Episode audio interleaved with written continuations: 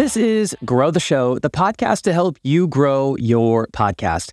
My name is Kevin Chemidlin. I am your podcast growth coach. And today I'm really excited to share with you a conversation that I had with John Lee Dumas. So, JLD is the founder and host of Entrepreneurs on Fire, which is a daily podcast that has been around since 2012, so more than a decade. John is one of the OGs of the podcasting space, and he's somebody that I and a lot of other podcasters really look up to because he was a trailblazer and continues to be a trailblazer in our space. Now, the reason I had John on Grow the Show today is because I wanted for you to hear what he has to say about volume. Now, back in 2012, when John originally launched Entrepreneurs on Fire, there really weren't any daily podcasts yet. And if you fast forward to today, there are tons of them. But still, I get a lot of questions from podcasters on how often they should publish new episodes. How many episodes should we publish in a month, in a week? And so I wanted to hear from John, number one, why he decided to publish a daily show back in the day. And number two, if he still thinks that a daily show is the way to go. By the end of this quick episode, you're going to learn how John has leveraged volume over the years, and you're going to be able to discern for yourself how much volume you should be putting into your podcast. Now, you're going to notice that this is a shorter episode of Grow the Show than we usually have when we have guests on the show. And the reason is that John does really short interviews. John has been somebody who prioritizes volume over length. So the episodes of his show are not as long as most other interview episodes. And he does the same thing for guest appearances. So John appears on tons of different podcasts because, as you'll hear him say, it's a great way to grow your show. And he limits those interviews to 15 minutes. So this was certainly an interviewing challenge for me. This is definitely the shortest time allotment I've ever had for an interview, but I really, really am proud of this conversation. And I really think that you're going to get a lot out of it. And so, what I invite you to do is to listen to what John's saying about volume. As he's saying it, try not to get overwhelmed with what he's saying because he's going to tell you that you should be publishing your podcast more often than you are. But don't get overwhelmed. Just listen to the why behind what he's saying. Listen to how he has managed to be such a prolific publisher, meaning he puts out so much content but he's going to share with you how he does it by spending only four hours a week on his show. So there's a lot that you're going to get out of this quick conversation with John Lee Dumas. And so without further ado, let's hear what JLD has to share with us here on Grow the Show. John, welcome to Grow the Show. I would love for you to kick us off by giving us a little insight into what podcasting is like today versus what it was like 10 years ago. Now, I know you are often asked a lot about what you would do differently if you were starting a podcast today as compared to 2012 when you originally launched. What I'd love to start with is what would you do the same today if you were launching a podcast? So, this is what I would do the same. I would get up every day and I would put in the reps. And that's why I did a daily show, brother, because I was a bad podcaster. I was a bad communicator, facilitator of conversations, all of those things. I was not good. And I was not going to get good at that thing, doing it four days per month, which everybody was doing a weekly show. And I'm like, I'm never going to get good. And if I'm not good, the show's not going to get good. So I had to just put in the reps, wake up every day and work on my craft day in, day out. That's what I would do the same. Listen, back in 2012, podcasting was kind of this little geeky thing that some people were starting to catch up on. Like the iPhones were kind of starting to put them out there a little bit in the world. Yeah. But you know, this is before Serial. This is before other shows kind of blew things up. Uh, there's just not many people doing the podcasting thing or consuming podcasting right. content on a consistent basis. So I was like, you know what? It's an interesting platform. Let's get ahead of the curve and let's see where this wave takes us. It might take us right into crashing into the rocks on the beach, or it might take us to this lovely paradise island called Puerto Rico, where I've been for seven years and I will nice. never leave, period. That's awesome. So I know when some people hear that, they're going to think, oh, well, okay, I'm doing podcasting. It's not early anymore, and it's actually kind of saturated. So how can a podcaster today actually stand out and you know make their show work, given that it's not 2012 where things are kind of early and you can tinker around a little bit? Listen, there's pros and cons to everything. There's pros to back in 2012 because there wasn't that many people doing it. So it wasn't that saturated. So you could get an audience by making some mistakes and just kind of being okay. But the cons were there weren't that many people paying attention. So you couldn't have that big of an audience where in 2023, 2024 and beyond, it's like, man, podcasting is everywhere in a good way. You know, people are podcasting and they're consuming the content and they're creating the content. So there's just a lot of talk around that. You listening to any show, you know, on streaming and people are, are making, you know, cracks about podcasting and about this and that. I mean, it's just now yep. part of the culture. And there's, again, pros and cons to that. So it's just very critical to sit down and say this. If I'm going to succeed in this world, and this is for your listeners that are all about podcasting, which I know is the focus, but if it's going to be with a product or a service or content creation, which of course is what podcasting is, right. you need to be able to look in the mirror and ans- answer one simple question. Am I creating the number one solution to a real problem in this world?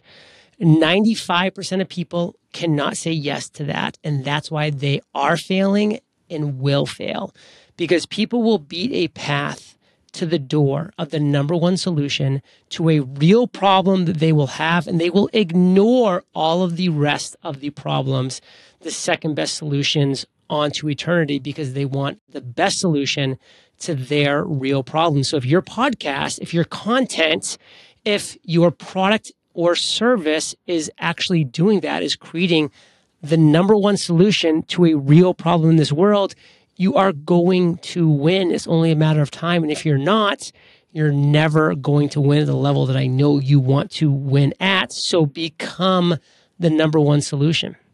But how the heck do you know if your podcast is the number one solution? Because you look around, you do some actual research, and you look at the other shows that are creating similar solutions, and you say, Can I be better than them from basically day one or very soon after that? If the answer is no, then guess what?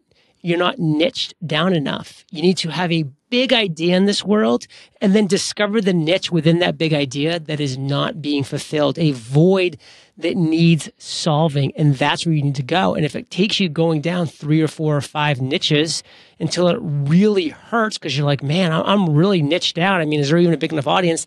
Then you've got something because you can either A, be the only solution to that problem day one, or B, blow the other competitors out of the water because they're not focused on that niche or they're just not doing it that well. Right. How do you currently define the niche of EOF? So back in 2012, I was the first daily podcast interviewing the world's most successful entrepreneurs. That meant that I was the best daily podcast interviewing the world's most successful entrepreneurs.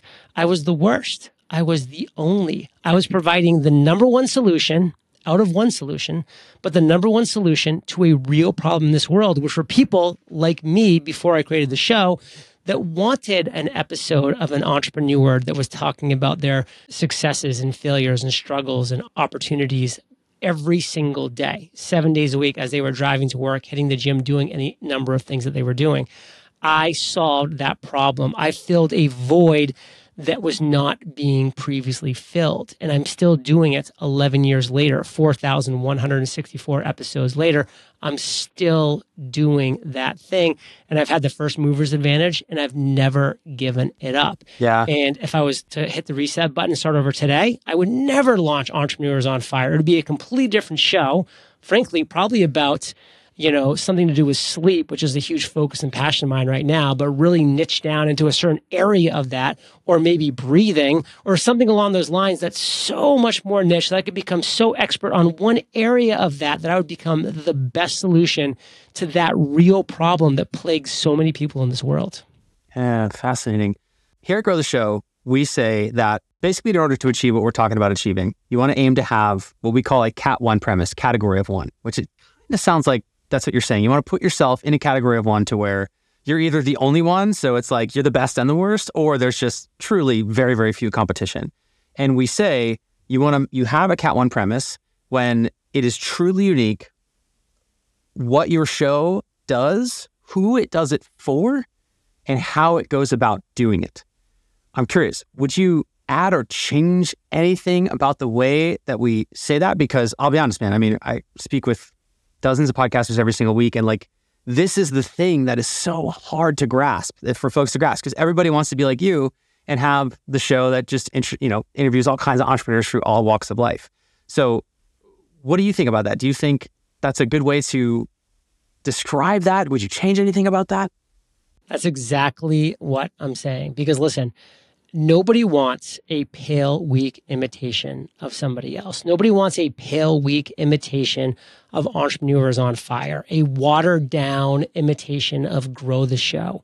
What people want is an authentic, true version of the content and the value that you're providing into this world if it is the number one solution to that real problem that they're experiencing on a day to day, week to week basis. Yeah. I recently heard you talk about this with Pat Flynn in an episode of SPI that released a few months ago. And one of the things that you both said was, you know, a lot of people look at what we're doing, but they forget the like work hard for 10 years part, right? So, what I'd love to know, looking back and from where you are now, can you talk about the longevity piece? Because I know as an entrepreneur, like after three years, you're like, what else can I do? Like, you know, like there's got to be something you kind of get, we have shiny object syndrome. You get bored, but you've been crushing this show for 10 years now. You're getting compound returns. Have you felt any urge to do something else? Was it hard for you to stay doing one show for 10 years? And if so, how did you stay on track? I've just done a lot of things. I mean, I've launched Podcasters Paradise, which is the number one podcasting community in the world. I've, you know, created four journals, written one traditionally published book. You know, like I speak on stage, and I travel the world. Like I do a lot of different things that's not entrepreneurs on fire. I run masterminds, I coach people. Like I'm able to do a lot of really cool, fun things that's not specifically entrepreneurs on fire because I have created the systems and the team and the processes where I have one day per week. And in that day, by the way, it's a five hour block where I interview seven entrepreneurs and I'm done. Me, JLD, I am done for the week. Now my team takes over from there and does the editing and uploads the sponsorships and adds it to the media host and creates our show notes page and promotes the show and does all the things that looks like it's a lot of work because it is a lot of work. And over time, I, I was doing all of that work until I was able to build what I just shared to take that over.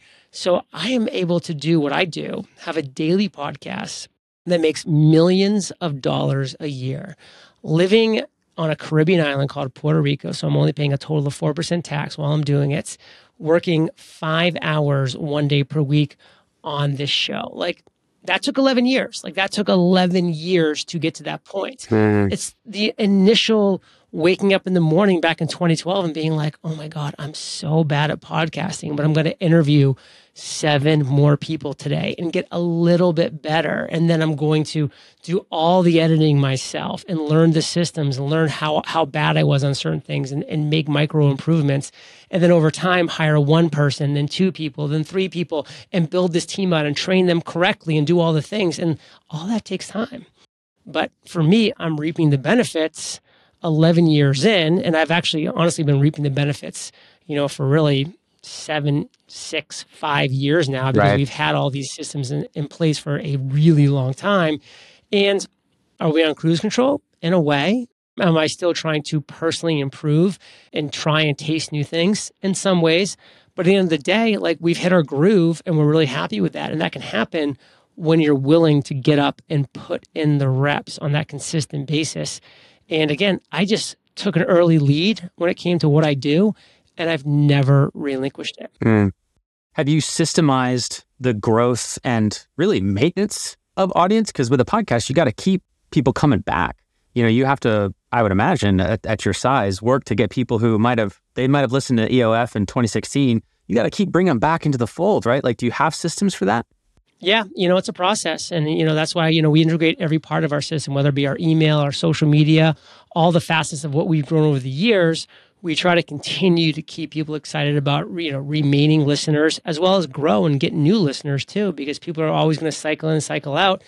And, you know, people are, are going to get a lot out of entrepreneurs on fire for a certain time frame of their life and then maybe they've gone on to something more niche or they've graduated to another level or maybe they've gone back to something that's not entrepreneurship so that's one of the reasons why it was a no-brainer back in 2021 for us to join the hubspot podcast network and mm. you know, join all these great podcasts like Jenna Kutcher, Amy Porterfield, Donald Miller, John Jantsch, and just be able to co promote each other's shows. Because that's one of the things that we do in the HubSpot Podcast Network is I have pre-rolls every day that's promoting another show in the network, t- telling my audience about their shows and they're telling their audiences about my shows. And that co-promotion is really cool to get involved in getting in front of other newer audiences because it is that. It's always looking to say, how can I just expand the brand, expand the reach?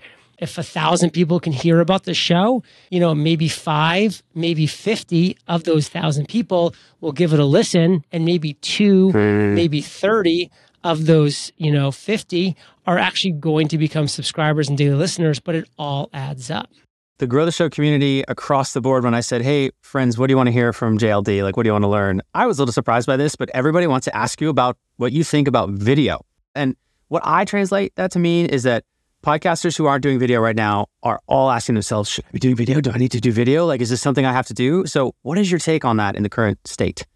I think video is fantastic. I think it's a great way to get on some incredibly meaningful platforms and to have a lot more visibility when it comes to YouTube, when it comes to LinkedIn, Instagram, TikTok. Video, those are video platforms. And there's a great audience on there that you're missing out if you're doing an audio only show. Would I have been able to do 11 years and 4,164 episodes if I was doing a video podcast? Absolutely not. I would have burned out. I would not have been able to do it. It's just so much more energy and bandwidth to do a video show. If I was doing a show one day a week, two days a week, I would absolutely be doing video. And, you know, if I launch a second show, and I'm actually thinking of some concepts right now, it will be a video show because it won't be a daily show. So it would be a video show right. because I would want to leverage those amazing platforms that I mentioned. So I love video. I think it's great. Not everybody's as good looking as you, but still, we can do it. Get out of here. So, do you think that then somebody who decides I'm not doing video, like it sounds like you're saying they should consider doing daily? Is that what you're saying? I mean, listen, did Kobe Bryant practice basketball four days a month? You know, I don't want to keep using basketball examples, but like, did Tiger Woods get out and play golf? Yeah. Like 50 times a year. No, people that became great at something got up every day and did that thing. They put in the reps.